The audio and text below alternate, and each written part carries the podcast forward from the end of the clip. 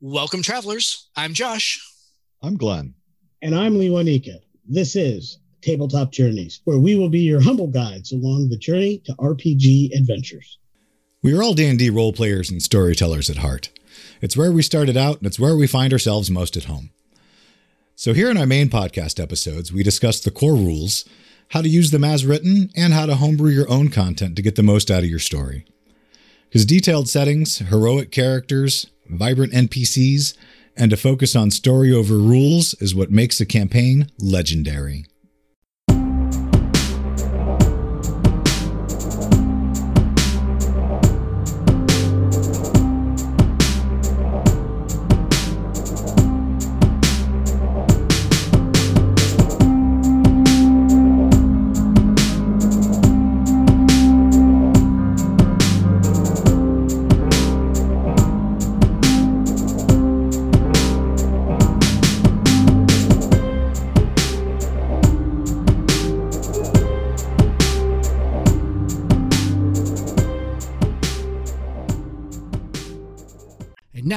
Here's a message from friends of the show.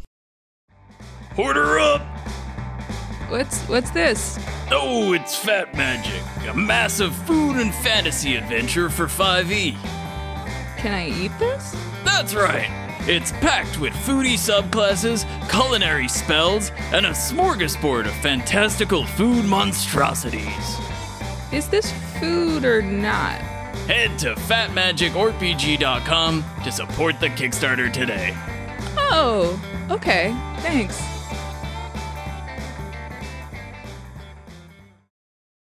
Welcome, everybody, to today's episode. Today, we are going to be tackling another player centric topic. We are going to be talking tonight about. We're going to be talking about the feats in D&D 5e, and we're going to be talking about the feats that we love, the feats that we don't love so much, and we're going to get into that in a lot of detail. We're going to talk about feats that are underused, overused, feats that are super situational, uh, and and can work in some in some builds, but not in other builds, and and that sort of thing. And we're going to talk about some of the logic behind that. Uh, but in general, tonight we're talking feats. You know, feats are one of those optional rules in 5e that I'm not even sure why they call it an optional rule anymore because everybody uses feats. I don't think I have played in a 5e game that hasn't used feats. Why wouldn't you? Why wouldn't you? Exactly. I mean, you know, we were we were talking about we were talking about this in in our pre-show notes about how you know systems like Mind's Eye Theater too. Like you know they had their system of merits and flaws. Like the ability right. to take a mechanical advantage that is tailored to your character is like prime rib style flavor. It's fantastic. Right. It's a really nice touch to be able to say, yep, you know what? My character is a super sneaky character, and thus I am taking the super sneaky feat that allows me to super sneak a little bit better than the average super sneak. You know, Skulker. Right. Spoiler alert. Skulker, right? It's a fantastic example. So uh I really love the Skulker feat. And and to that I say never underestimate the power of the sneaky sneak. Well, let's so let's so let's dive right in here then. So so both of you gentlemen have now mentioned Skulker. I will uh, fully admit that Skulker was not one of the ones on my list, but that's okay because there's a lot of things in here. L- let's let's dive in here. Uh, you know, Glenn, you said it first. Let's let's start with you tonight. What is it that you love so much about Skulker? Well, to be fair, I wasn't calling out Skulker as one that I specifically love. You were talking about the sneaky sneak feat. I was I was I was feeding the information, but that's okay because I do think it's cool. It may not have been one of the ones on my list, but point of fact, it was used as for the very first time by a player in my game that I ran this afternoon from 5 to 8. Okay. The key for to Skulker for her is the ability to hide even when you're only lightly obscured from the creature from which you're hiding, right? So basically, what that means, if you can ostensibly stay, the bush that you're already kind of in is big enough to obscure you with only five feet of movement, barely even going anywhere, they have the opportunity to hide again. That's not something that somebody like a swashbuckler who wants to go in and out, and the character is a swashbuckler, yep. um, can normally count on having the ability to do. You know, if the cover they have available is that close, it doesn't usually help them out. Also, her next favorite part about it was that if she misses with a ranged weapon, it doesn't reveal her position. She doesn't lose sneak. And that's what I think makes this a great feat. Yep. But the added bonus of dim light doesn't impose disadvantage on your wisdom checks that rely on sight, I think is cool. I think that loses a little bit of flavor because most DMs that I've played with, to include myself, we tend not to pay enough attention to the difference between bright light, dim light, and darkness. We just go from light to darkness, and dim light doesn't get as much play as it should. So I'm gonna I'm gonna take those two points. That, Lewanika, I'll get to you in just a second because I know you said that you had love for the Skulker feat also. But I'm gonna take those two points that you just mentioned. I'm gonna talk about them in reverse order. I think that the light conditions. The, the light condition in uh, rules in 5e get overlooked for a couple of reasons Complicated. well they're complicated right and, and so it's hard it's hard to manage right if you're sitting at a game table and especially if you're using i guess actually this would probably go either way whether you're doing theater of the mind or using maps and figs it's hard to replicate dim light easy enough to go ahead and replicate darkness. You just don't put the bad guys on the board. Right that's fine. But dim light is more difficult to go ahead and replicate in either condition. It's hard to kind of let people know what they're doing right? Because if you're playing at two o'clock in the afternoon on a sunday dim light's a hard thing to to give people the sense for. So that's kind of the first reason why I think that is. The second reason is I wonder how much of those types of rules have suffered from going online. You know, a lot of like virtual tabletops do the lighting conditions uh, for you and stuff like that. Like I know Roll20 does that, but some of the simpler ones don't do that. And so I wonder if there's some of that going on also. Is that like the the lighting the lighting rules in D&D have sort of been overlooked because they're complicated and it's hard to it's hard to make them realistic. I agree with you. I think that there's um, there's challenges with the lighting rules. I think my take on it is the challenge is more systemic and at the way it was designed. I think that the lighting rules were designed for simplicity, which they master. They are fairly simple. Problem is, and where the complication comes in is that the rules don't match the reality we actually live. Right. And because of that, there's this constant tug and pull about, but that doesn't make any sense. And while uh, many of us try to say it's a game or play by the game rules, it is just enough of a complication to break the suspension of disbelief. If you are standing in front of a fire and it's dark all around you, how far out that light goes, and whether it casts a shadow, the rules are very simple and straightforward. However, because they don't meet the conditions of reality, I think most people feel that and somehow feel it's bad because it doesn't make logical sense. And then when that happens, there's a dissonance, and no DM, no storyteller wants to fight for three hours Right. about how the firelight versus the, the torchlight works. So they make it even simpler than the rules are. You can see. Yeah, before you on, Lewinick, I wanted to go ahead and talk about the other point, and that was that in the in the Skulker feat in particular, and that's that one of the characteristics of that feat is absolutely fantastic, and I think we're going to see that model uh, throughout the list of feats that we're going to talk about today. That there is normally three or four criteria that come along with a particular feat, and one of those criteria is absolutely top shelf fantastic if it's a good feat if it's not a good feat, it doesn't have kind of that star ability in the list, right? And I'm not talking about like, you know, like how feats will give you a plus one to an ability score or plus one to to one to a skill or something like that. Like I think that those are kind of mundane, but I mean like in, in this case here, the ability to fire with a ranged weapon, miss, and not have that reveal your position is absolutely the prime characteristic of the skulker feat. Absolutely. No, that that's the the key clutch Yeah. thing right Yeah. there. It is straight up gold and the only thing that kept it out of my lists for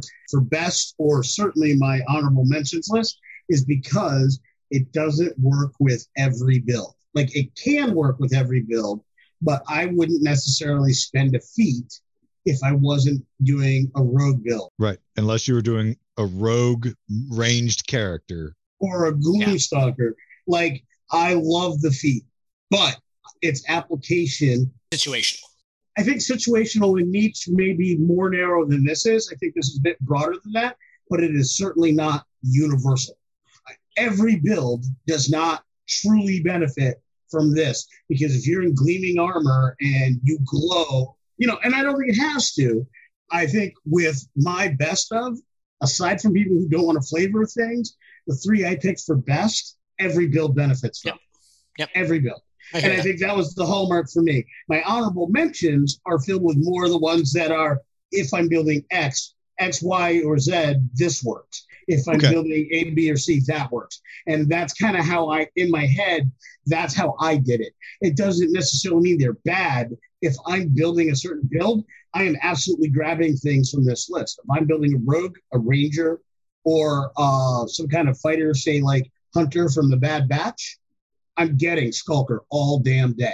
right. And see, that's where I got confused because the way you were talking about it at first, it sounded like you were vehemently against feats that didn't go for everybody. And I'm like, that doesn't No. sound like Lee. And now, now I'm with you. I got Yeah, it. because because it's not. It's not me. those those specific feats, that's where a lot of the flavor is going to come in, especially for the non-fighter Yeah. classes Yep. who don't get a thousand feats. You know, for the people who are only getting three or four in their character's lifetime, those specific feats that are specific to their build are what are going to help make them stand out with that character. And yeah, it might not work for a mage to have crossbow expert, but if you're going for somebody who's using crossbows, it's a must-have. And I think a sorcerer with Skulker actually would be that'd be a really interesting build because again, it's that ability to fire off ranged attacks without losing their hide. sorcerer i think is another class that should get more feats because they're so light on a lot of other things that they get Well, the, the meta magic is so powerful though. I think that that's probably it is why. very powerful you know all right so let's go ahead and get in here then uh Nico, let's start with your best of category why don't you pick one from your best of category and tell us why it fit there So I'm going to pick Observant. I absolutely love this feat. I'm a huge fan of passive uh, perception and the passive abilities that that characters get. And I that's why I don't tend to dump stat. I will I will use point buy to build most of my characters when I'm allowed, simply because I do not want to dump stat. I would rather have a solid set of passive perceptions uh, uh, and passives in general. And observant kills it. Plus five to your passive perception. You are, no matter what build you are, you've got your watch. right that, that's a lot to your passive perception Yeah, that's you know, huge just just just amazing. And if you put this on any kind of skill monkey build, I usually will get perception. It's one of my favorite skills to get. I like to notice things. Look, this is a game where you're dependent on uh, storyteller's description, or you're dependent on visual cues on a on a, on a digital map or a, uh, on a fig board or within terrain features, and that can be hard. Uh, nothing for nothing. I, I'm I'm a little bit longer in the tooth than I prefer to admit sometimes. Vision isn't always the greatest, and more so than I ever realized when I was a, a Ute, uh, was the fact that if you can see stuff coming, you can dodge it, or you can get in front of it. Uh, Mm. and if you and, dodge a wrench you can Yeah. dodge a ball yeah, you know, and, and I can tell you that I love this feat. It does all the right things, uh, and like I said, it works for every build. You can't Right. pick a build for me that this isn't good for. now you want to and you could even get really specific too like you want to make a sherlock holmes style investigator well maybe not quite sherlock holmes but go with a thief catcher style thief Yeah. who's proficient with perception has expertise in it and then takes observant Your rock numbers in the 20s before you're out of tier two.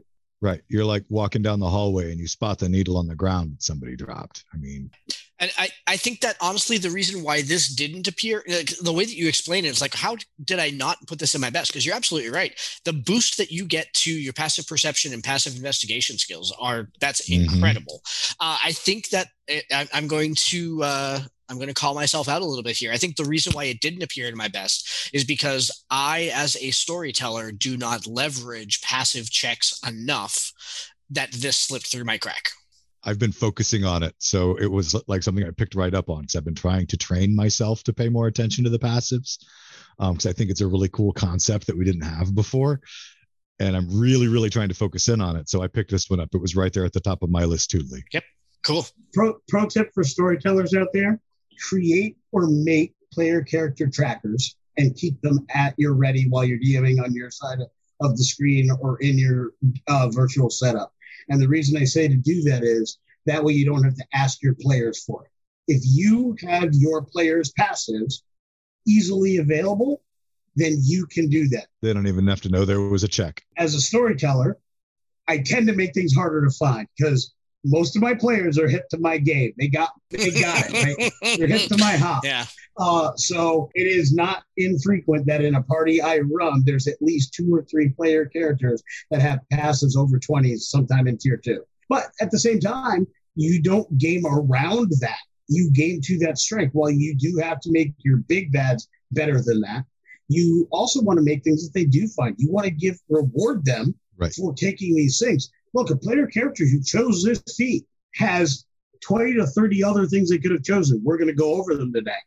They're showing you what they want. And, and they chose this. So you need to celebrate that they chose this and make sure they're called out. They're, they're, they're, that they're called out. Yep. Nope. I like that. I like that. Celebrate that they chose this. I love that. Lee. Yep. Yep. I am going to. Um, so, uh, Glenn, because you said that you also had observant on uh, your list here, I'm going to go ahead and dive in with one of mine that that was on my best list, and then uh, we'll let you let you deal with another one here.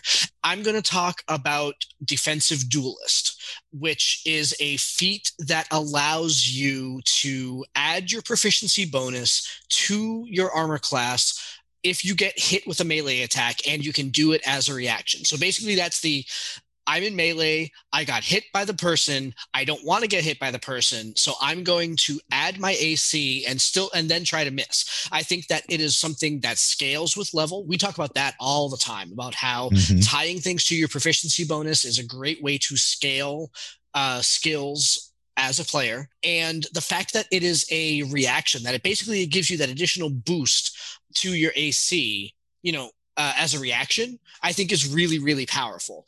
It does have some. It does have some things that, like you know, you have to have a high dexterity. You have to have. You have to be wielding a finesse weapon. There are so there are some things that kind of make it a little bit uh, a little bit unusual. But I also th- I, I think that that ability to go ahead and say, "Whoops, I just got hit by a melee attack." No, I didn't and that it scales with your proficiency bonus, I think is a really, really, uh, really great way to write that and a really interesting uh, choice for a feat. I agree completely. This one I actually have in my list of underplayed because I don't think it's used often. enough, Yeah, even totally. No, absolutely. cool. Yeah. and it's actively part of a fighter build that I'm uh, creating for Marty's game that he's gonna uh, run to let me take a little break from storytelling that I was mentioning to y'all earlier. As because I'm making a dex-based fighter, and this feat is perfect. I love this feat, especially for fighters, because it fits in and it's very good if you're building a more melee rogue or more melee bard. Or hell, even if you're doing a uh, uh, a hexblade warlock, this is solid depending on your choice for your uh, your pact weapon. I believe that it's exceptionally strong. Honestly, it didn't make the list more on the strengths of other things, Yeah. less than on the weakness of this. It, it's right up there for me. I have I have used it in several builds. Never felt like it was a wasted choice. Speaking from the dex-based fighter perspective, for any other players out there, if you're wondering whether or not you can make a dex-based tank, this is the feat that answers that question. Because the biggest thing that comes up when I talk about a dex-based tank to people is you can't get your dex bonus above plus five. So the best you're going to be able to do is like an 18 or so AC before you're getting into needing magical armor versus a dude who can throw on full plate and be at 21 with a shield. This is the answer to that. It's when you're hovering at that 17, so you know you're a little bit vulnerable, and your DM says to you, Does an 18 hit you? Ha ha ha ha ha. Yep. This is the feat that lets you dodge those blows, lets you stand beside the guy and full plate. Yep, no, absolutely. Um, so I wanted to go ahead and compare that with another feat in the list that's very that seems ostensibly similar, but I felt was much worse, and that's second chance, right? So second chance does come with an ASI increase, um, and it's a halfling only feat, so it is it is also it's a, a little pigeonholed kind of in its application. But basically, what second chance does is it allows you to force your your opponent to, um, as a reaction, force them to re-roll their attack but you can only do it once per short or long rest. So, and that, and so there's no scaling. You don't get better at it as you go up in levels. It's always kind of pushing. It's, it's just sort of handing it back to the to the the creature that attacked you um, as a second, uh, literally as a second chance and stuff like that. So I really felt that defensive duelist was more applicable and uh, and a better feat overall than second chance uh, uh, for everything in there. Um, and but uh, so Glenn, I think you you're exactly right. That defensive duelist is really one of those. It's underused. You don't see it used very often. I think it should be used more. So what about you? So what else did you have in your best list, Glenn? Similar to observant, I also like alert. That's like number two on my list. Um, similar kind of concept, but in this instance, I like to play a lot of dex based characters. I like to play a lot of fast characters. So this doesn't necessarily work for as well necessarily um, for somebody who's playing more of a strength based fighter. But the bonus to initiative of plus five is solid. Yeah. If you're if you're playing the type of class that needs to move early in the round to take decisive action before the other guys get a chance to go, alert gets you a plus five bonus to your initiative. It also sets you up so you can no longer be surprised, even unless you're on, as long as you're conscious.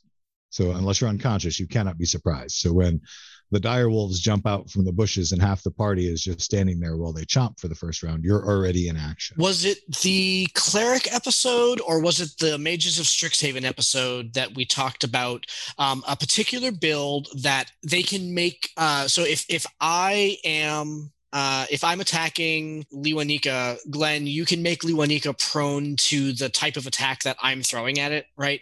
I mean, Mhm. and you can do that as a reaction. I think it was in the cleric episode, but I don't remember the specifics. So please, somebody point out where we said this. But all that to go ahead and say, we talked about how the ability, how that, how strong that ability was when you can change where you're happening where you're placing that reaction based on your own initiative the best way to go ahead and have the most opportunities to do that to your initiative is to be high in the initiative so i can see how Correct. that that plus five to initiative is sure it doesn't scale but much like observant like a plus five to initiative is Always good. it's always good exactly there's no there's no bad to having a plus five in initiative right And there's not a lot of ways that initiative scales for any class except thieves. yeah fair yeah unless you are adding to your dex, you can't make it better.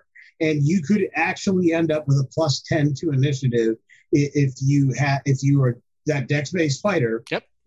If he has the alert and the observant feat, and he's got the feats to do that, he's on top of it. Never, ever, ever getting surprised. Yeah. Always going almost consistently, if you're talking a plus 10, almost consistently going to be in the top half of the initiative of anybody unless your DM is like rolling D20 Yahtzees uh, and 20s on those Yahtzees, you know, critical successes. That character is almost always going one, two, or three, almost every time. But like we were talking about uh, at the beginning of this episode, or before this episode, I apologize. And we weren't even discussing feats specifically. We were just talking about individual levels of alertness and insomnia. Yeah. Having this feat should mean that your character, as Elite brought it up at that point when we were talking about, it, he's like, you should have to roll to see if you have a level of exhaustion. 'cause exhaustion, You're never going to get a good night's sleep. Everything's going to wake you up. Yeah. Every little thing should wake you up. And you know what? I may not mechanically punish somebody for that, but if a player character came to me and said, I really want to work this into my character, I've always got bags under my eyes. That would work. However, play something like a Warforged or an elf who doesn't need to sleep. Now, because their passives are always on, even when they're in those various states that uh, simulate sleep or what have you, now you're killing it. And I know this because I play a Warforged who has one of these two. Yeah, now you Uh, just guard droid. Yeah, like you're just always on, always on. all right Lewanika, keep on going what's uh what's the next one in your best category I love Magic Initiate. I just look, I, I, I play a lot of martial classes and I love them. But I also love magic. I love it. I, I don't like I don't like many of the half or third casting subclasses. They're not among my favorite. Like I I'm on record. Uh, the Trickster Rogue is not my favorite. The Eldritch Knight, not my favorite, though I did end up liking it more after we did our episode than before I started our episode. Those aren't my things. However, this seat, I love it. I love it with martial classes. I love it with classes that have low spell counts, say warlocks. Even if you were to do, I'm going to do Magic Initiate Warlock on top of a Warlock, get an extra cantrip, you get an extra first level spell. It's worth it Two cantrips. yeah, two cantrips rather. Uh, you know, it is worth it. And, and if you're playing, let's say you're playing in a fantasy world and your character's from a, a high magic area, like, oh, my character's an elf, but I didn't take a lot of other things. Take this. Now you can say, oh, all elves have magic of some kind. And it, you have this mechanical way to really blend into that coolness factor that is these things. And you can really pick the things that augment your character well with this. Mind Sliver on a psychic type character that doesn't have spells is awesome. And you can do it if you pick the correct type of initiate. Uh, and I just love this feat. In Tasha's, we had that family of feats, the initiate and adept feats. We had like, you know, the fighter Mhm. initiate, the artificer initiate, the magic initiate, the meta magic adept feat, you know, all these feats that kind of were I'm character X and I'm going to take a little bit from character Y and take it and bring it into my thing. Of that family, I think magic initiate was the best. The problem with the initiate feats that had for me is that I just I wanted just a touch more right? I wanted a little bit of chocolate on my strawberry. I didn't just want the strawberry, you know. Stra- uh, not that I don't, I, I don't like strawberries, so that's a bad example. But that's, you know, like that's, you know, Fair, I'm with you. you there. know but that's but that's kind of that's kind of where i'm going with that and i think that you know yeah i think taking magic initiate and putting it on a magic class to go ahead and get more spells yeah that makes sense to me. But like for example fighter initiate uh, i actually put in my category of worst feats. And the reason why i put it in there is because you don't actually get enough to make the feat worth it like you get a little bit of the battle master in there but not enough to actually make it you only get one one of your your die you only get two maneuvers and so you get two maneuvers in one die so you have to pick between which one you're going to use the one die is what killed it. The me. one die is what gave killed it two it. dice. Yeah. it would have been worth it. Or let the die scale. If, if the die scaled, I'd be fine. well i mean or even if you say no you pick two maneuvers you can use what each of them once per long rest or something like that right like take the die out of it altogether I mean, although some of them need the die so i mean that that's fine too but like Right. So you But- still need it for when you need to roll it. That's why right the dice still gotta exactly and so like, that's the that's the thing with that is that i just wonder if with the initiative with the initiate feats if it was enough of a taste to actually make it worth it and i i like your suggestion but i just eh, I, I just wish that they were a little bit more and I think it depends on what you're doing, where you're going, and which feat, because you're not wrong. The martial initiate, it's crap. Magic initiate is good. I agree with Lee. Um, and when he said coolness factor, he kind of summed it up. The initiates, the initiate feats are all about flavor. They were designed to let you custom build that character you want to emulate that wasn't quite just a straight fighter. He had these little bits of extra. You know whatever extra bits you want to throw in that's where a lot of these the feats come in in general. Magic initiate may be the strawberry. I would present that i think that eldritch adept is the strawberry with some chocolate on it if you're building the right kind of build. Uh, because the eldritch invocations just as picking up a one-time one-off basically constant ability almost like a superpower to be able to pick up devil's sight or for 120 feet that's seeing in magical or non-magical darkness out to a difference of 100 a distance of 120 feet. That's like dark vision on crack. Yep. or picking up the i don't remember the name of it but it's the one that lets you change your shape your uh, disguise cast disguise self at will.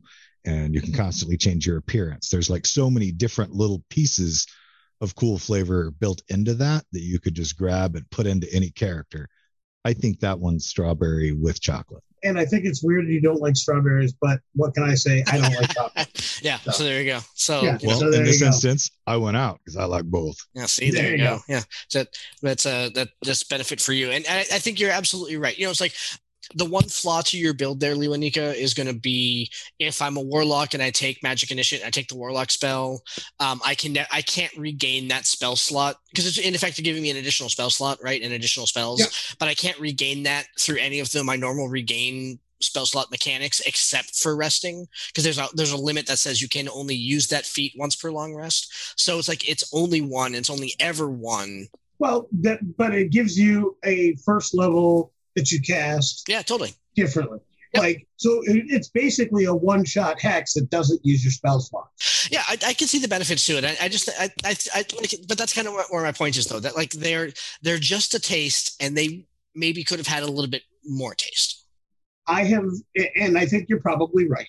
Um, with me, because I've used this particular feat in so many builds quite successfully and quite enjoyably, that I love it. I think this is the kind of thing that could make uh, some subclasses that I have challenges with. You put this on a arcane archer, and I think you're you can do some cooler things with it. The cantrip piece is what I really like going Sure. in with. I would choose to flavor your um, you know your eldritch blast. So when I'm out of my arcane arrows, then I would say DM, hey, can we flavor my eldritch blast to always be like little energy or force uh, arrow shots that people can see. That's a really cool idea. That way, I feel I could arcane archer. Like I said, my biggest problem with arcane archer is you cannot arcane archer all the time.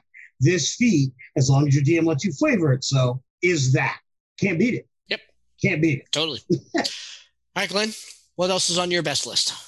So I've got a lot of things on my best list, but we seem to be heading towards things that get a little bit more specific. Nah, I'm not going to go that specific. Yeah, it's a little bit specific. Okay, Savage Attacker. All Um, right. I think that if you're rolling a barbarian, this should be on your character every single time. There's a lot of builds that it could go on, a lot of damage builds it could go on, but for barbarians in particular, I think Savage Attacker is a must have. Once per turn, when you roll damage for a melee weapon attack, you can re-roll the damage dice, dice, and use either total. That's the power bit is the ability to go ahead and use either total because so many times you get to re-roll and you have to take the second one. Correct. Yeah, This is advantage on damage dice. Yeah, That is that's sexy as hell. it is pretty sweet. and it's once per turn. So it's not like once a day. It's not like twice the short Yeah. rest. It's like It's once per turn. every time you when attack. you've got two attacks, it's not every time you attack. It's say I've got say I can make two attacks in my attack action. My first attack, my second attack. This is when I roll damage dice. So I can only choose one time per turn. It's Yeah. not going to be on every hit. okay, no, that's fair. Otherwise, it would be overpowered. Correct me if I'm wrong. You have to roll it at the same time, or do you get to see what you rolled first and then choose to You engage? the you can re-roll. It says you can re roll, not you must. You can, you choose. So, So- if you come out with a great one on your on your first attack, don't use it. re-roll it when the dice looks bad. Now you got something hot. Mm-hmm. How would this work with like uh with like an attack of opportunity, right? Um an attack of opportunity is not technically in your turn. Could you use this on an on an AOA? Yes. Yeah, because it says once per turn, not Yep. once on your Yep. turn. Cool. I like it. I like Actually, I've changed my mind on every character that deals melee damage. This is sick. I'm gonna it. put e, wow. exactly. Yeah. This so this was this was joined in Tasha's by a bunch of feats that lets you do similar things, but none of them are this powerful. None of them are this powerful. And here's a great way to build your party for all you players who are out there. If one party member is playing a battle, a battle master who has the ability to grant attacks, if Oh. said battle master gives an attack to the barbarian, who's then taking a, a, a, a new attack based on that, now you and that barbarian has this ability, all the better. There's some great synergies in there if you have the right characters built around each other. So right, if there's a especially when you're trying master- to get that massive amount of damage to drop that opponent at that crucial time. That's yeah. Is it- and it only applies to melee attacks, uh, and there is no equivalent for ranged attacks. Which I mean, that's fine. Like that's that's you know, I'm not gonna not gonna lose too much sleep over that. How But can you savagely shoot a bow? I mean, that's just gonna hurt the bow. no fair, exactly. I mean, I, I, just think it works. I, I'm I'm pointing out that it that it is exclusively it is a little melee thing. specific. Yeah, Yes. Which is fine. It- I would I would say this. It only loses it in in the um, in the case of throwing like a dagger because okay. I think I think you can savagely throw a dagger Uh, yeah, or a hand axe, yeah, or a javelin, or, or, a a spear. javelin or a spear. I think those can be done with some savage ferocity. But I would make it. I would. I would let a char- I would let a player make an argument with me to apply it to a thrown weapon. if we're in a game we're home brewing, yeah, I would I would allow that. I would allow that. But the ranged players do get sharpshooter, which is pretty hard, hot too. Yeah. Yes. that's fair. Okay, so I am going to. Uh, this is actually a, a very similar. Uh, well, it's it doesn't do the same thing, but it kind of has a similar mechanic. Another one from my best list, uh, and another one from the player's handbook is durable. So durable gives you you're you're plus one to Constitution, which is always going to help you from a hit point point of view anyway. Um, but the cool thing is uh, that when you roll hit die to regain hit points, so basically we're talking on a, on a short rest when you're rolling your hit die, the minimum number of hit points you can regain from the roll is twice your Constitution modifier, right? So it is allowing you to, you know, if you've got your Constitution at 16, right? So that's a that's a three. The minimum that you're going to get from number of hit points from short from a short rest is six. So it's it's really it's helping it's helping minimize the uh, the impact of a poor roll when you're rolling to go ahead and regain hit points, and especially as we're seeing uh, as, as we have been using short rest. Like I'm, I'm thinking about the the uh, we haven't released this yet, but let's go ahead and just put it on on the AP. There is an incident where a short rest happens shortly thereafter, um, and certainly one of the characters would have been in a bad way if that character, when they chose to roll their four hit dice to you know to regain uh, after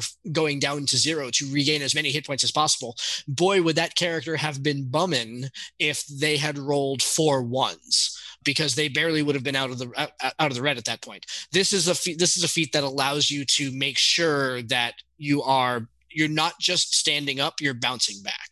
Uh, I love this feat. It has one of my absolute favorite things. Uh, and it's interesting. None of my top three actually had it, which is you still get a plus one uh, to, to your ability. It has a great, it has a great thing, and you get a, and you get the ASI. Yeah, yeah, you know, I think that's brilliant. And look, if you're taking this, you're probably building a hardier character.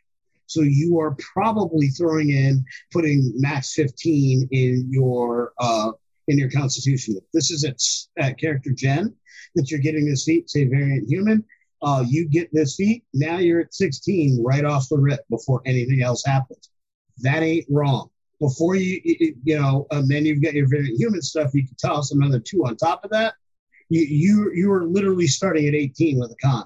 That's not a bad way to start a game if you're building the hardy fight. It's a great ability. I'm afraid to talk about durable. I'm going to be honest. Okay. And it's not because I disagree with y'all. It's because too many people that DM for me have access to the information.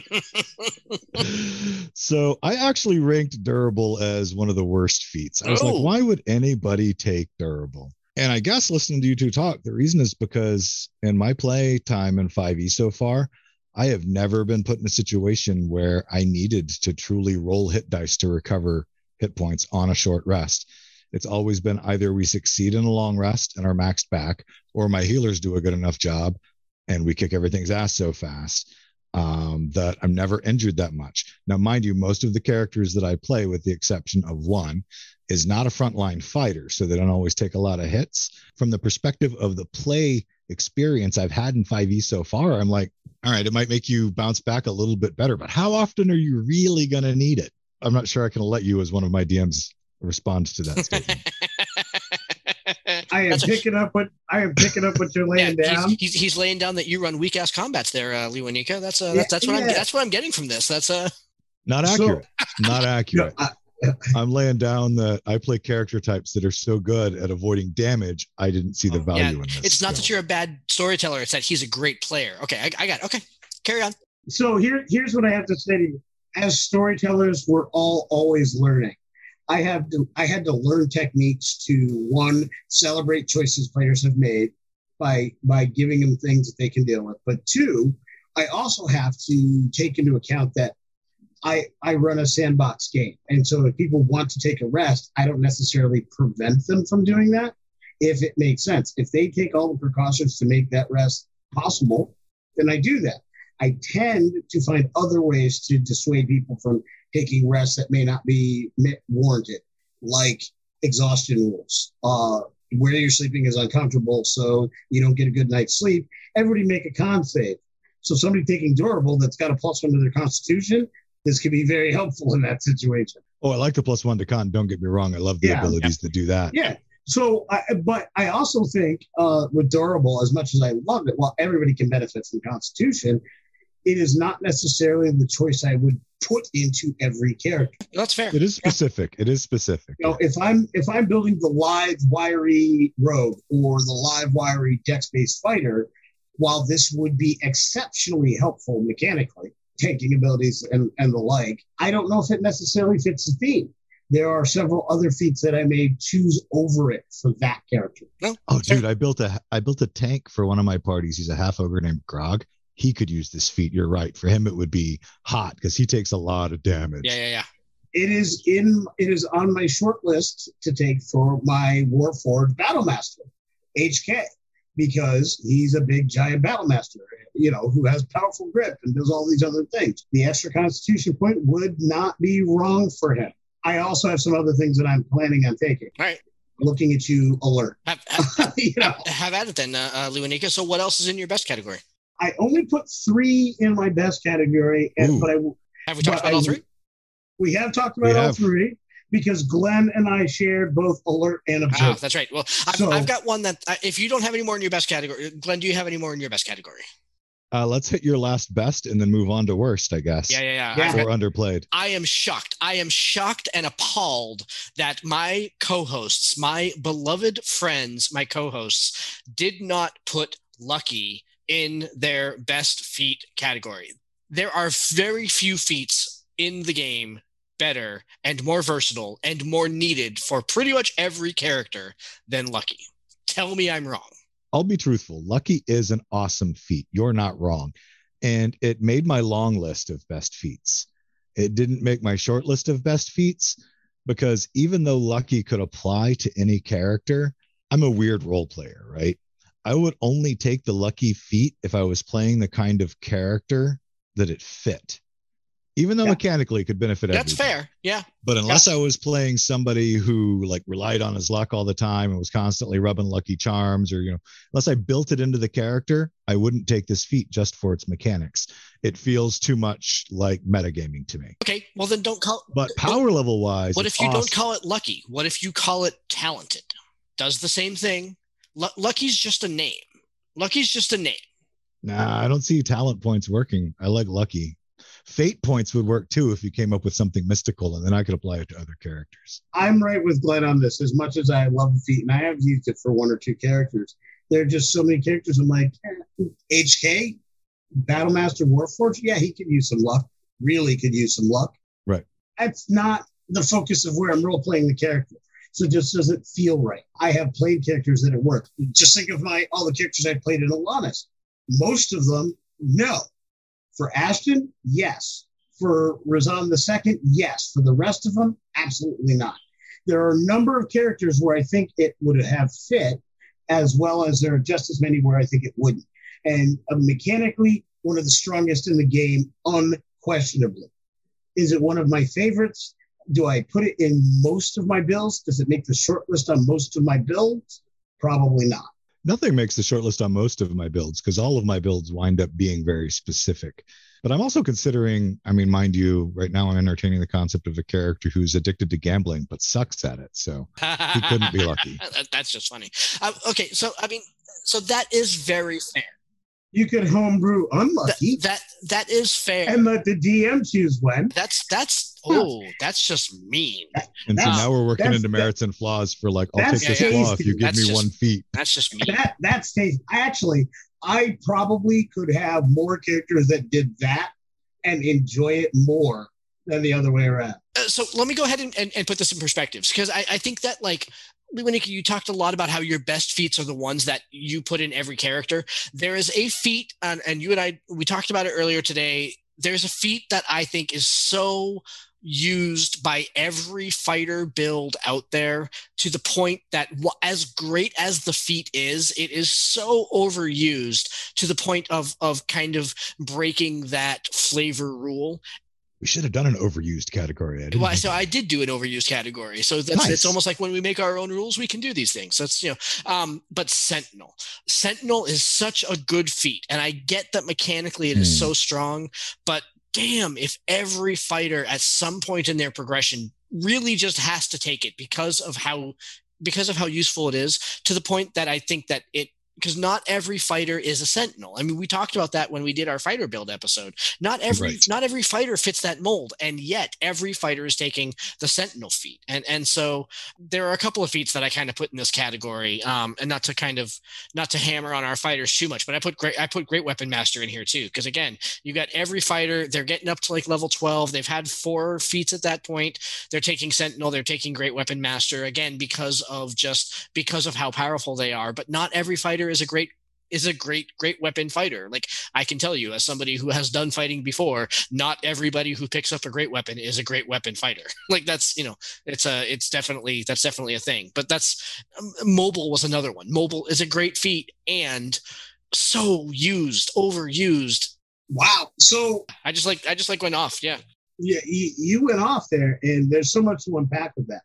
So I am going to agree with most of what you said and disagree with a portion of what you said. Uh, Sentinel is absolutely overused, and I'm calling myself out here. I had seen it used so often that I finally said I want to build something that uses this and see how cool it is. So my Battle Master, yes, has Polearm Master.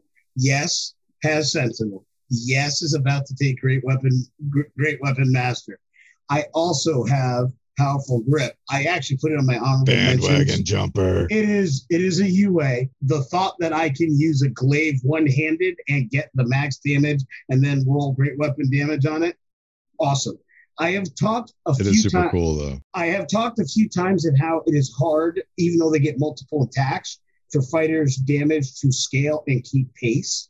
This is about the only combination Yeah. that lets you do that. Uh, that that's fair yeah that's fair I, I truly accept and understand what you're saying, but I got to tell you, it is bloody fun as hell. I It bet is it is. bloody fun as hell. and you built the class to lean into it. You went Yeah. with it. It's not like, Like- you just randomly stuck it on a fighter Yeah. that you didn't build for that purpose.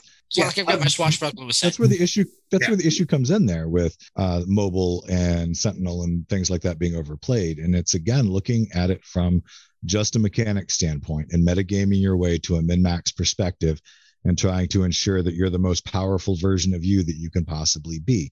Which, if that's what pushes your buttons and makes your socks go up and down, that's fine. If that's your flavor of fun, have at it.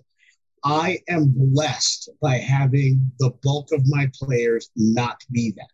They will actively choose non maximize or optimized options that fit the flavor of character they like. And I love that about my players. And that is true about both games I run. It is true about the players that continue in my one shot series that I run at Drinking and Dragons.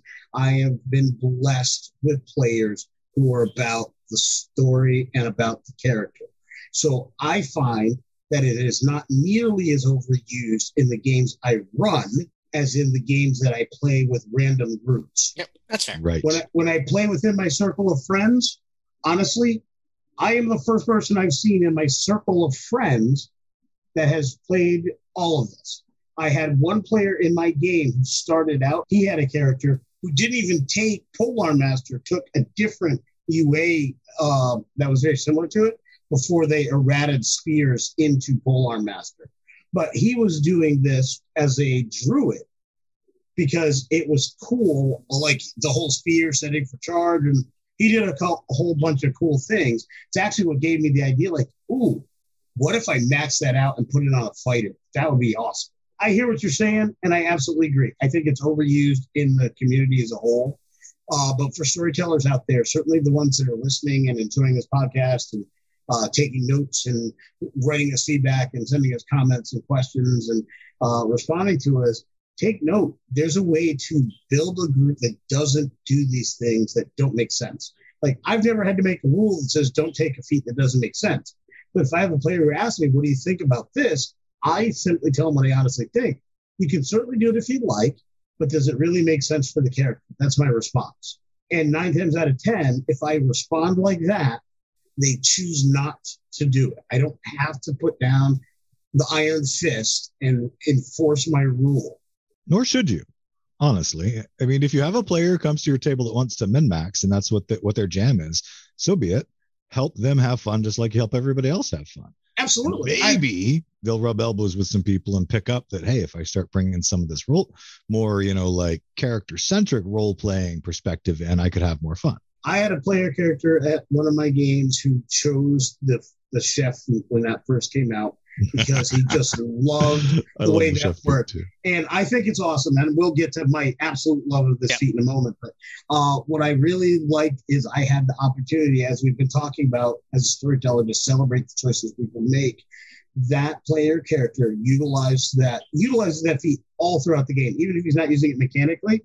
Uh, his character is always whenever they're in a town, he wants to buy spices and stuff for the next meal. He cooks for the party, does all these things. Well, he used the ability uh, in conjunction with uh, the ranger using Goodberry and doing some other things and using Ranger just became a druid, got some other cool spells to build this big meal that helped the party restore themselves. And they're actually in a fight where the fact that he had the chef feat and the choices he and as well as other players made is why the party is doing much better than I had actually planned on them doing at this stage of the game.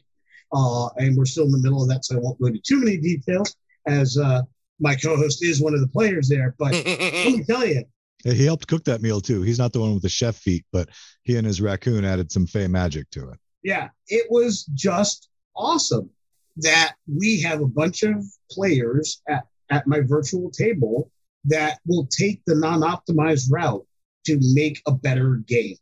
That's kind of what I love about feats. If, if, if you promote the right things, you'll get the right. and kudos back to you because it's awesome to play with a storyteller who when two players impromptu decide that hey we're going to die tomorrow or we're going to die later today very probably let's make a nice breakfast and they make a big show of it just randomly for role play for fun to play with a storyteller who would then come up with a way to make that an in-game reward for the role playing to give us the benefits that you did and you said you wanted to keep it quiet and uh, whatnot so i'm not going to reveal any details unless you choose to um hats off to you it's exceptional Immeasurable amounts of fun. I can't wait till the next session. Yeah, I, I I also love the chef feat. Uh, I put it in one of in my underused uh, uh, category. The thing things that I wish people you would use more. Um, so I I right with you uh, with the chef feat. Glenn, hit me up. Where what what you got in the ugly category?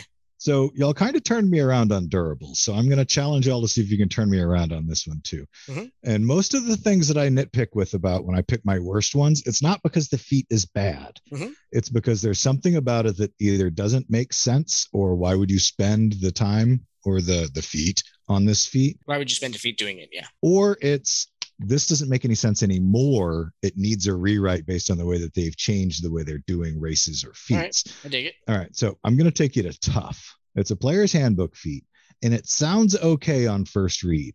Your hit point maximum increases by an amount equal to twice your level when you gain this feat. Why would you take it at level four? You'd have to wait for level eight, right? I mean, it makes no sense for that to. I mean, I get that it, they want it to scale, but and then when you gain a level thereafter, you get an additional two. In my opinion, based on the way feats come out now and the current power scale we're seeing, this should be at least twice that on both ends. Oh, I've always read that wrong. I thought that it was always twice your maximum. Uh, no, No. your hit point maximum increases by an amount equal to twice your level One time. when you get the feat, and then every level you gain an additional two hit points. So it's like it's it's it's an automatic. It's a two point boost in your Constitution modifier every time you level. yeah. Make it make it four times your hit point level when you take it. So it's worth taking it at fourth level. Otherwise, why would you? Right. And then it needs to be rewritten so that it scales. Make that your hit point maximum increases every level by your proficiency bonus. Yep. I like that. So the higher you get, the tougher you get. Yep. Because by the time you're going from 15th to 7th to 16th level, do two hit points make any difference? Yes, in theory, they could be the difference between uh, life and death, but it's two freaking hit I mean, points. it's every level. So it's like if so if you take it at four, by the time you're 14, you've gained 20 additional hit points. Like that's Yeah, I was. go- I would say you do one or the other, not both. Uh, I would be fine with either one. I think would work. So if you're going to increase what you get, so if it's four times your level, then I would leave it at the at, at, at the uh, two hit points per level. If you're going to make it your proficiency bonus uh, per level, then I would definitely say, by all means, leave the start where it is, and people just have to be smart and not take tough uh, before they're level eight at level four. Take it at level eight or ten or whenever their second one is. And if you're a fighter, I'd probably take my third one in. I think one or the other would be for me. Well, my role playing heart wanted to take this feat as a variant human because I was designing a character and y'all will meet him as an NPC later, and he may come out in a future publication. There was a human raised by Goliaths. And so playing with the Goliath children as he grew up, he would have to be tough. And I'm looking at this going, this makes no sense. Why would he take this? So in the end, I went with Tavern Brawler, which is underused, in my See, opinion. I actually I had Tavern Brawler in my worst category, but that's we'll, we'll get there. My response to that, Glenn, would be go ahead, take durable early, and take this late. You take this as your variant human one, and then take tough at somewhere around level 10 or whatever your, your ASI at that level that level is. But you both agreed it needs a rewrite. The way it's written is Yeah. crap. Yeah, Yeah. no, ab- absolutely. I, so I had it in my in my underused category, but now that you say that, you're right. There are there are flaws to it. You're absolutely right, and I get that's that's why it's underused. I think I think uh, the other reason why it's underused because I believe this hits the list of the only feats you can get, uh, one of the only feats you can get multiple times. So the idea is you don't take tough just once. The idea is you can take tough Man. early and often, and that I think is where that comes from. So like as a to be the variant human, you could take it at like one, four, Yeah. and eight. So you get it Yeah. three times. You get also you get what's that? That's thirty hit points plus two per level. pl- You know, two per, two per level and four for four of those levels. Yeah, I mean, I can. You you could take that multiple. I didn't realize you could take I that one believe that to be the case. I don't know if that's been errated out. That sounds like a great question for a rules as written uh, Facebook group to, to throw that out there, the raw group, and say, hey, is can you take tough more than once? I don't recall. I thought I read that somewhere. Hmm, interesting. Okay. Let me ask Google. yeah. Google knows all. Google knows all. While you're uh, while you're asking the Google machine, uh, Lewanika, what have you got in your worst category? Uh, my worst category, I have Fey Teleportation. Yep. Um, Absolutely. Me too. it wasn't there until we got Fey Touch. It was probably in a middle ground of cool if you needed it. I will probably Yeah. never take it. Yeah, Uh, I think there's just so many better ways to get that. What you get from that, uh, even without Fey Touch. But yeah, Absolutely. Well, hell, you can use Magic Initiate and, and basically do everything that that you can involves. just be a wizard and get that. like Misty's. Yeah. Misty's. Yeah. Anyway.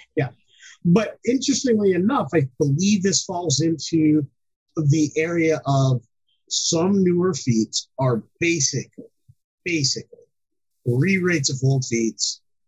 And so you could just get rid of it. Like if they were to ever do a five point, a 5.5 or whatever, 5e 5.5 or, or, or, and they rewrote the feats in the player's handbook, this would be ju- dumped It would just be go. Like- it would just go. like or or whatever. Just get rid of this altogether and go with Fey Touch as your option.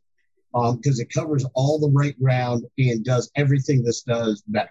There's nothing in this that, that isn't better elsewhere. no, All right, no so argument the only the only feats you can take more than one time are the ones that specify in them that you can take it more than one time. So tough cannot be taken more than once. Interesting. Okay. Cool.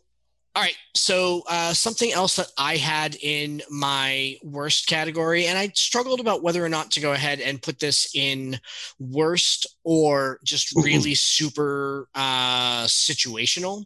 Um, you and that's said you had Tavern Brawler at the bottom. I and you brought did have up. Tavern Brawler in there. So I I think Tavern Brawler is one of those feats that again sounds really great, but how often are you actually again, I struggled about whether or not to put it in worst or situational. It kind of fits into the same category as the one that I was going to talk about, right? It's very situational. It's very situational. How often are you actually going to use your unarmed strike and and have and have the D4 versus so at D4 you have a 50% chance of doing more damage than you do with your unarmed strike normally, right? So that that benefit is not great. Um, but the thing that really gets me is that when you hit a creature with an unarmed strike or an improvised weapon on your turn, you can use a bonus action to attempt to grapple the target. And while on face value that sounds really great, let me ask you this. Why would you take your action to do a d4 points of damage and then bo-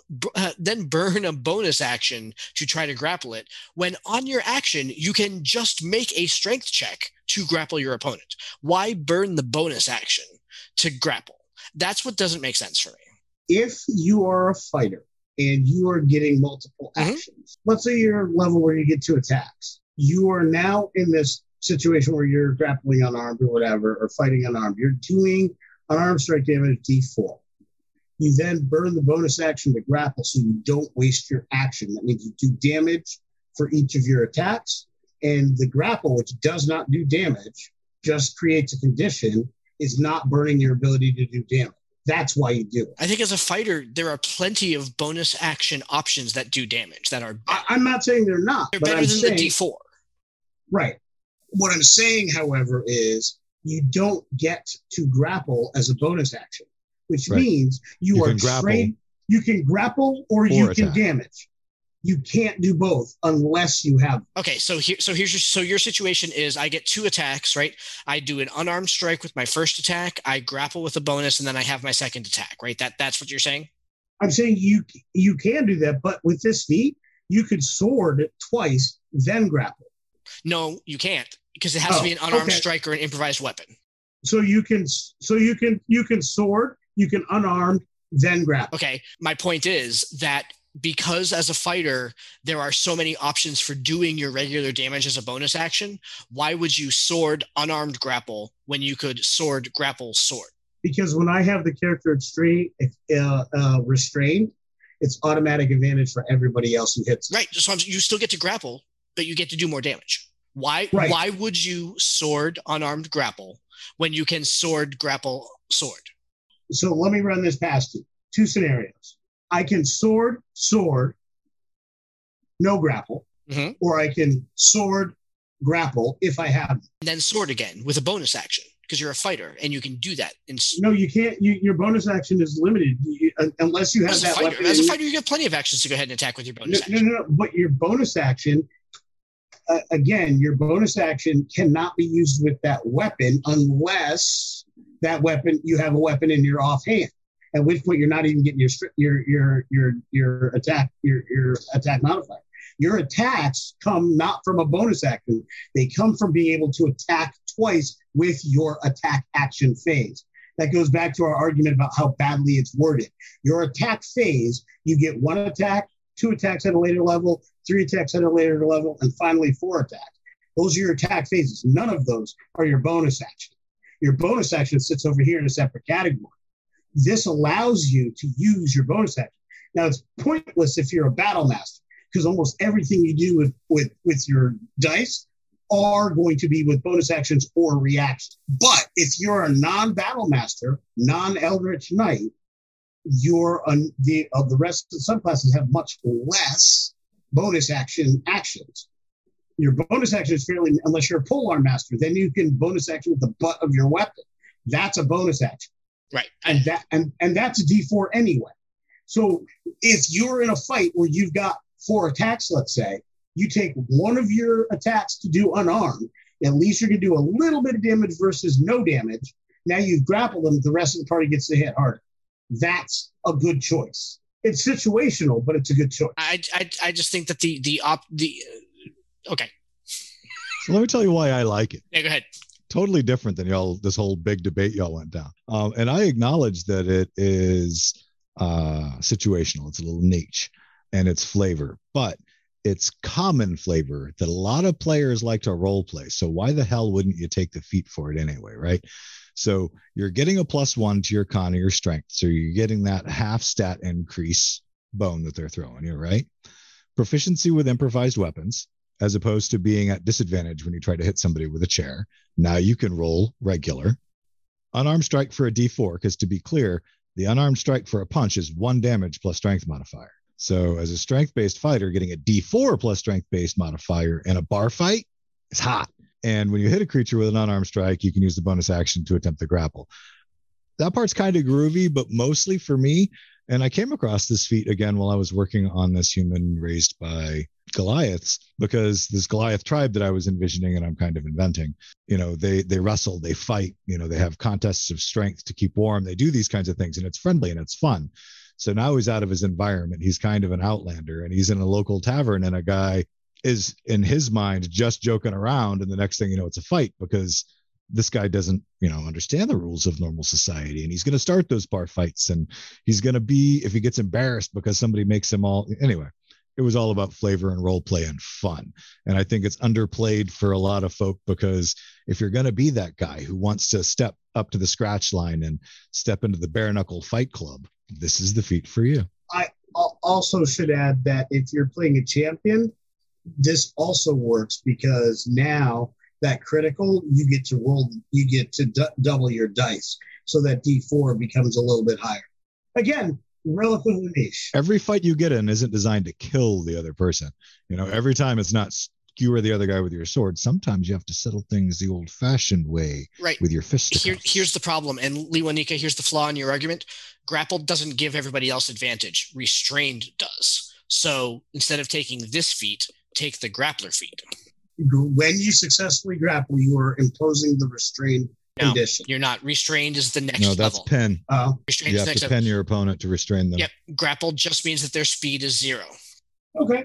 But if you thought grapple got the pen, then I totally get where you were coming Yep, from. totally, absolutely, yeah. That's that. That's why that didn't make sense to me. I was like, well, uh, grapple just reduces their speed to zero.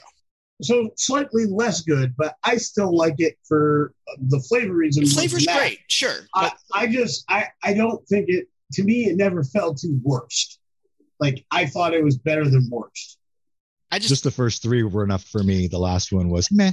everything else in my worst category basically fell into the there are better ways to get this thing rather than burning a feat right Hmm. it's like it's why i don't like fate if- why, why i don't didn't like fey teleportation right because it's like i don't if i'm in okay so i'm an elf and i learn sylvan that's not And you get Misty Step. I get Misty Step, right? And which I can, which as an elf, there are a hundred ways that I can get Misty Step. Even before there was Fey Touched, I, there are a hundred ways that I can get I can get Misty Step. All right, we've been going on for a while here, so let's go around. Let's all of us one more good, bad, ugly, whatever it is that we want to go ahead and talk about.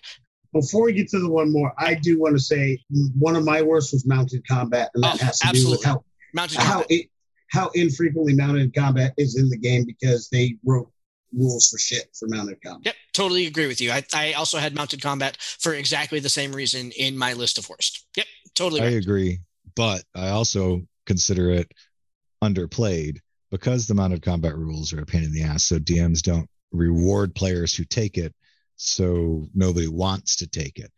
And if you have a player who takes it, it can be tough if only one of them does. Because what's the one guy going to do? Gallop in and out of combat? Exactly right. And like, and so like you've got one player on a horse and nobody else is on a horse. Like that's like, you know, Everybody else has to get off their horse to fight. We previously had an episode where I talked about how cool it would be to do some kind of horse uh, barbarian tribe. like Riders of Rohan. in- Yeah. yeah, or, or, or uh, in, in the steppes, or something like uh, the early aughts, uh, King Arthur, and where the whole party is mounted. In that case, I would use it. The only challenge then is everybody would likely have it. So it'd be at that point, it's like it, it would be as DM fiat, everybody has it. Everybody has it. your character. Exactly. Yeah. Yeah. Yeah. Yeah, build a Knights of the Grail kind of thing and Yep. send them Yeah. out on a quest. Yep. Yeah, my other worst was skilled, and that's just because uh, just play a bar or just play a rogue. Like, don't take a feat. Well, hold on here, but wait a minute. So you like Magic Initiate because it allows you as a fighter to dabble in magic stuff, but you don't like Skilled, which allows you as a fighter to dabble into rogue stuff. and so here's why um and and, I, and- and this is this is the why you basically gain proficiency in three skills Yeah. that's it Okay. so at the level you're about to get a feat all you do is gain three skills it would be better to do a level dip into rogue get your extra skills get an expertise in one of those skills and then next level get your feat anyway it's just better to work around it by Yeah. doing a one a, a level one dip And at that point, now you got your cake and you ate it too. Since no one's going to level 20 anyway, all you've done is Yep. reduce your top end by by by uh, by one. Imagine playing a barbarian, which tops out at 14 anyway, right? And then you'd, you'd take a dip into into rogue. Yeah, That's- and, that's and fur- and- sexy. And, and further, you also just gave your fighter sneak attack. Yep. Which goes on your total class level. Yep. So let's say you don't get that till level four, and now you become a level five when you get your feat. By the time you're level five and get your fighter feat anyway, you're now at the point where you're getting your your your level five sneak attack damage on top of your fighter stuff. I like it. and you got Yeah. all the same skills. Yep. That's why I put it in the worst because it's easily worked around. There's no class where you'd want to take that where a level dip for one level isn't better. All right. So let's go around then. Uh, we, we are we're quickly uh, kind of running through our list here. So let's go around the room. Everybody pick one more feat that they want to go ahead and talk about. And good, bad, ugly, whatever it is that you want to talk about. Pick one. Uh, Glenn, let's go ahead and start with you, sir. Uh, what is your last feat of the evening? So my last feat of the evening, if I'm only going to talk about one more, it's very specific, but I got to go with crossbow master hmm or crossbow expert. I apologize because it's it makes the crossbow a useful weapon. Yep. Beyond just being the light crossbow that the wizard holds and Yeah. fires occasionally, right? Crossbow comes with a lot of negatives. Yeah. Yeah. It does. And I get why, but there's lots of ways that you can come up with to go around them. And it does stretch believability a tiny bit with letting you ignore the pro the loading property for hand crossbows and in theory fire one in each hand dual wielding and constantly reload them. So it does it does stretch the possibilities of what seems plausible unless you come up with creative ways to flavor that, which I have loads of ideas for. Um, but taking a ranger and putting a heavy crossbow in their hands or any character, a fighter who's using a heavy crossbow now instead of uh, a longbow. You got good range, you've got great damage, and you can now use it more than once a round. You can use it for each of your attacks instead of only, okay, I shoot once, and even though I have three attacks, I guess I'm just going to stand here as the fighter and wait for them to run towards me. So I think Crossbow Expert brings a lot to the table for a number of different classes, and I'm kind of building a character around it right now aside from Bodhi, who already kind of uses it. But if I built Bodhi from the ground up, he'd be the guy I'm building for the next game. Nice. Okay. I love what you what you have there, Glenn, and uh, I actually grouped it in honorable mentions along with sharpshooter because I just think they're absolutely inextricably linked. But the one thing, I, the what I really wish for this feat is it was written as you don't ignore the loading property, but you are so skilled as you can load fast enough to fire more than uh, multiple times in a single in a single turn. And, and that's Um, the way you have to flavor it. But they're they're calling it mechanically. You you don't have to. Yeah. It, you can ignore the property because you're so fast, and that's kind of up to us to flavor. Lewanika, what is your last feat of the evening? So I'm going to start with I'm your file starter. Dirty file starter. No, it's the prodigy, prodigy feat. Come on, that was great. That was great. Uh, props. oh, I love the prodigy feat. There is nothing wrong with this feat. I it is single-handedly the reason why the bulk of my characters have been humans or half elves because of my love of this feat. I have said it before and I'll say it again. I love me a skill monkey. And there is probably no better feat than this one for aiding in that endeavor. No matter what class you're playing, if you have access to this you are doing much better. Uh, it, whatever the skill that is the key skill for that, being able to make that expertise, the extra, the extra languages, the tools is amazing. You get one skill proficiency, you get one tool proficiency, and you get one language of your choice. Then you get to choose one skill in which you have proficiency with, and you have expertise in that skill. That's just a sweet feat that's just a sweet feat. No matter what class you build, having that extra is awesome. Uh, and I think it's just one of those things that uh, is so cool that I just absolutely love it. Um, I think it's I put it in my underused category because I'm amazed at how few people actually take it. I think a lot of people shy away from uh, the lineage feats or the racial feats uh, because most of them are not that great, and they totally miss this one Also, because half elves and humans are a bit overplayed. So a lot of people are like, well, I don't want to play that. Everybody plays that. They should be since they're the most common race. Exactly. But at the same time, I think it's because of all those reasons that this gets underused. I'm not going to disagree with you. I like the feat. Um, I think Prodigy is very cool. For me, it is uh, specific to a type of character like Piril, the sorcerer that I played uh, that was so young in a game with you a long time ago, Lee. I don't know if you remember him. Mhm. Um, he could have been a prodigy because that's the kind of character he was. He was a prodigy. A lot of my characters are more, you know, climb their way up out of the gutter, not because they're a prodigy, but just because they were determined.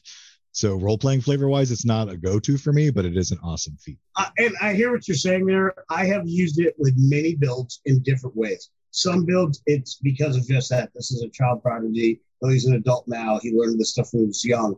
Uh, that's usually when I take it early. If I take it mid or late, it's because I want to learn a new skill set. So, like, I'll be playing a- character, human or half elf, and he's in a party that has mostly uh, spellcasters.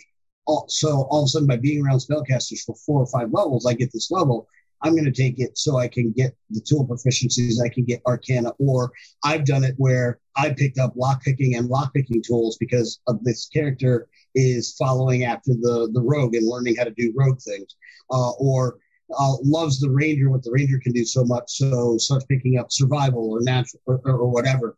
Um, I think it's a great way to be that extra buff character for the party where any skill that you see the party only has one of and uh, struggles with from time to time, you can very quickly, no matter what level you are, make sure that's the one you get expertise in. And now all of a sudden, you have learned to do this also by watching for X number of levels. And now the party has a backup to the prime. All And right. I just, I love that Okay. So why not just take a level in Rogue rather than taking Prodigy?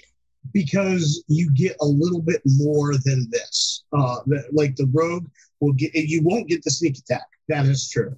Uh, so there's that. But uh, because you're getting, you're going to get the skill, the tool, which you won't necessarily get all the time, depending on what class you were going into rogue. You'll usually, I believe, only get the one skill. I don't think you get the tool also.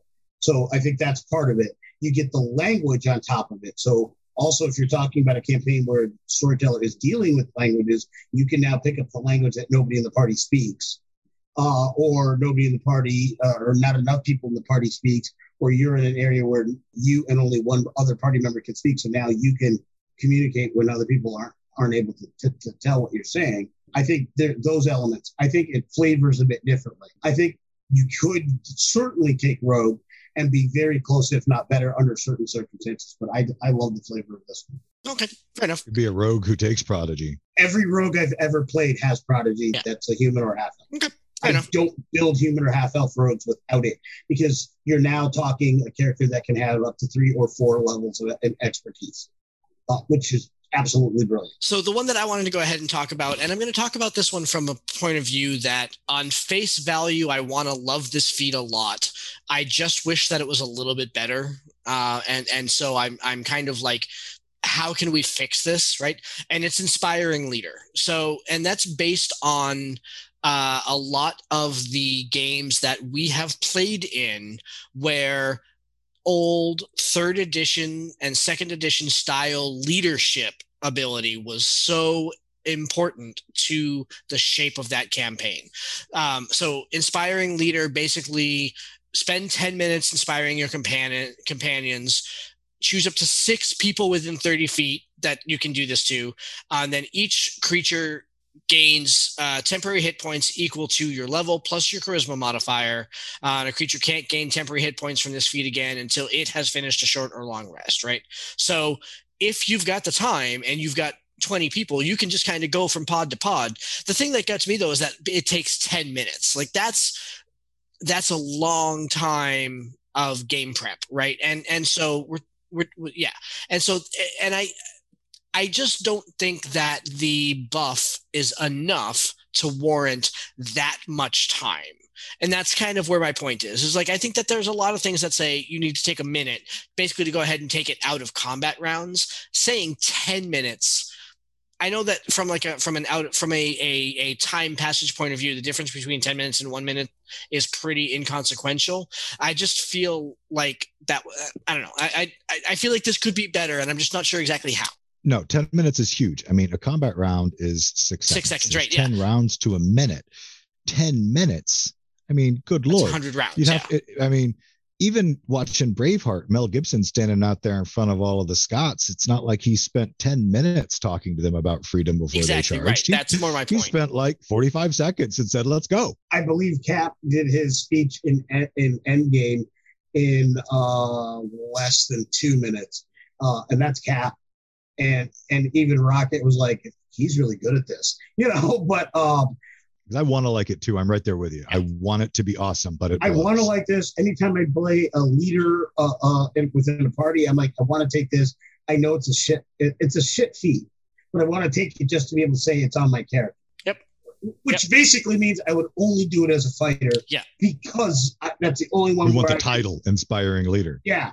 Um, look, I think the reason why they went 10 minutes in the because and when the game was first being built, they're like our mechanics, our spells are reactions, bonus actions, rituals. This is ritual length. So what they're saying is as a ritual, you can provide temporary hit points. Mechanically, it matches the rest of the game perfectly. I think it's underwhelming because it breaks the suspension of disbelief.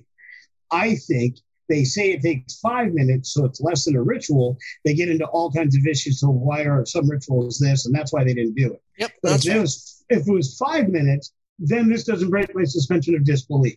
I'm all about it, you know. Uh, and I think that's where the problem comes in with this. My dissonance is not just with that though. All it does is temporary hit points. If this if this also gave you plus one ASI, and this, I would probably take it. And as a storyteller, I would let somebody flavor it. But at any rate, I think there's that, and or I would now, now that we have rules for it, allow for X number of sidekicks Yep. per, per per tier. and, and, that's how I would do it. I would basically turn this into its three three five Style leadership. where, uh, which is was the leadership feat, which is what this is based on. It was trying to get there.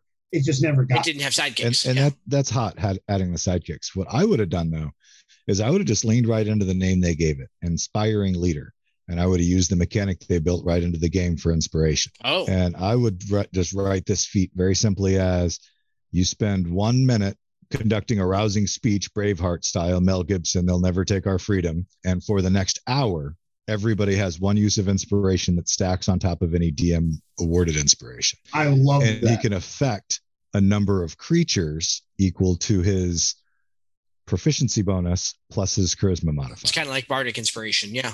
I actually looked at this feat earlier and spent some time on it, and that's that's what I came up with. Yep. I actually like that better than my two my fix. So uh, take my fixes, scrap them. and and use Glenn's instead. Yeah. Oh, I'm okay with tacking on a secondary where you also attract followers. I, I think attract followers and uh, throw an ASI. This becomes one of the best feats in the game. Yep. Between those three things, and none of those three things make this this feat overpowering, but it makes it beautiful for whoever Mm. wants to be the face of the party. The proficiency, I mean, the the inspiration thing, everybody getting basically a free reroll for the next hour in combat. That, that's kind of powerful. It is exceptionally powerful, but I don't think it's game breaking. No, not at all, because everybody gets to choose when they use it. as a storyteller who consistently has to remember to award uh, inspiration, not that it isn't earned. That's the challenge. It is almost Yes. always earned at my table. It is difficult to remember to grant it. Yep. What I also feel is it is such a rare resource that players are constantly judging whether or not now's the time to use it. So, considering the mechanic is it goes away at the end of the session or the Mhm. end of the mission, I think a lot of inspiration goes unused because people are waiting to see if they should.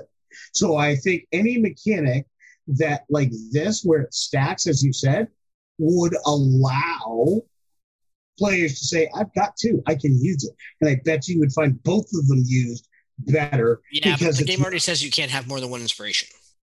That's why in this instance you would have to write it specifically into the feat as a rules exception. Yeah. But in this instance it would. But uh, that's why I kind of like it because I think if there were two, you would at least get one used se- per session. I can give you a storyteller way around that problem because I've actually run into it and I'm getting better at it. To train myself to award inspiration, I do it all the time. Every time somebody comes up with a good idea, I give them inspiration.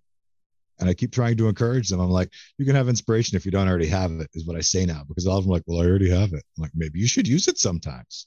I, I, I can honestly say for as many, uh, I, I have probably, I think the big dragon fight that my Monday night group is currently uh, in the middle of is probably the most used of, of inspiration I've seen in any of my parties at any given time. Uh, like I, I think it's actually been used a couple times in this fight, and usually other than that, I, I, might get one a game or what have you, but not often. I think people are saving it for the oh, I think I'm going to die now. I need this save, and they're saving it for that. So if they had to, I think we'd see it used more often. I don't think we'd see two used, but I think we see at least one use. Thank you very much, everybody. We hope that you enjoyed this uh, discussion uh, about feats. Uh, uh less contentious than I feared that it was going to be. So I think we did uh, we did pretty good, gentlemen. But please yeah, I thought this was going to be stinky. uh, uh, please tell us. We got a little tight on Tavern Brawler. Uh, that, that's fair. Tell us what you liked. Tell us what you didn't like. Uh, tell us where we're right. Tell us where we're wrong. We'd love to go ahead and hear from you all. Yeah, and you know, feats. Keep using them. Uh, keep using the awesome ones. Stop using the awful ones. You know, that's uh, general rules of general rules of thumb. I, I would say this though. I don't think this is the last you're going to hear of us doing feats because I didn't. I only. Touched, no, we clearly could have talked about this for a much yeah, longer yeah, time. Absolutely, yeah. I only touched like three of my honorable mentions, so I think there's a whole nother episode at some point in the future. Yeah, if that's something that you want to see, let us know. Drop it in your comments if you want us to go ahead and do a deeper dive into feats or any other game mechanic. We are happy to do that. We love sitting down and talking rules, and so if you want, if there's specific rule mechanics that you want to hear us talk about, let us know. And we will try to take requests. So, yeah, tell us something you want to hear about. Thank you very much for listening, everybody. We hope that you enjoyed, and we will talk to you again next time. Thank you for joining us. This has been Tabletop Journeys. We would love to hear your feedback on our show today. You can join us at www.ttjourneys.com, where you can subscribe to the blog to leave comments and see all the content that we publish beyond the podcast. And make sure you join our growing online community. You can follow us on Twitter at TT Journeys and join us on Facebook just by searching Tabletop Journeys there. You can also reach us by email at podcast at ttjourneys.com. And if you want to catch early access to our episodes and some of the other benefits we have coming down the pipeline, you can also support our production at patreon.com slash ttjourneys. If you're listening to us on Stitcher, iTunes, Podchaser, Spotify, Audible, or any other podcast platform, we would really appreciate if you would like and subscribe to the podcast. Full episodes come out every week on Saturdays, and every Wednesdays will feature our side quest series, where we talk about pretty much anything tabletop oriented. Thank you all so much for listening and for being a part of our growing community. And in the words of another traveler on our path, we bid you shade and sweet water.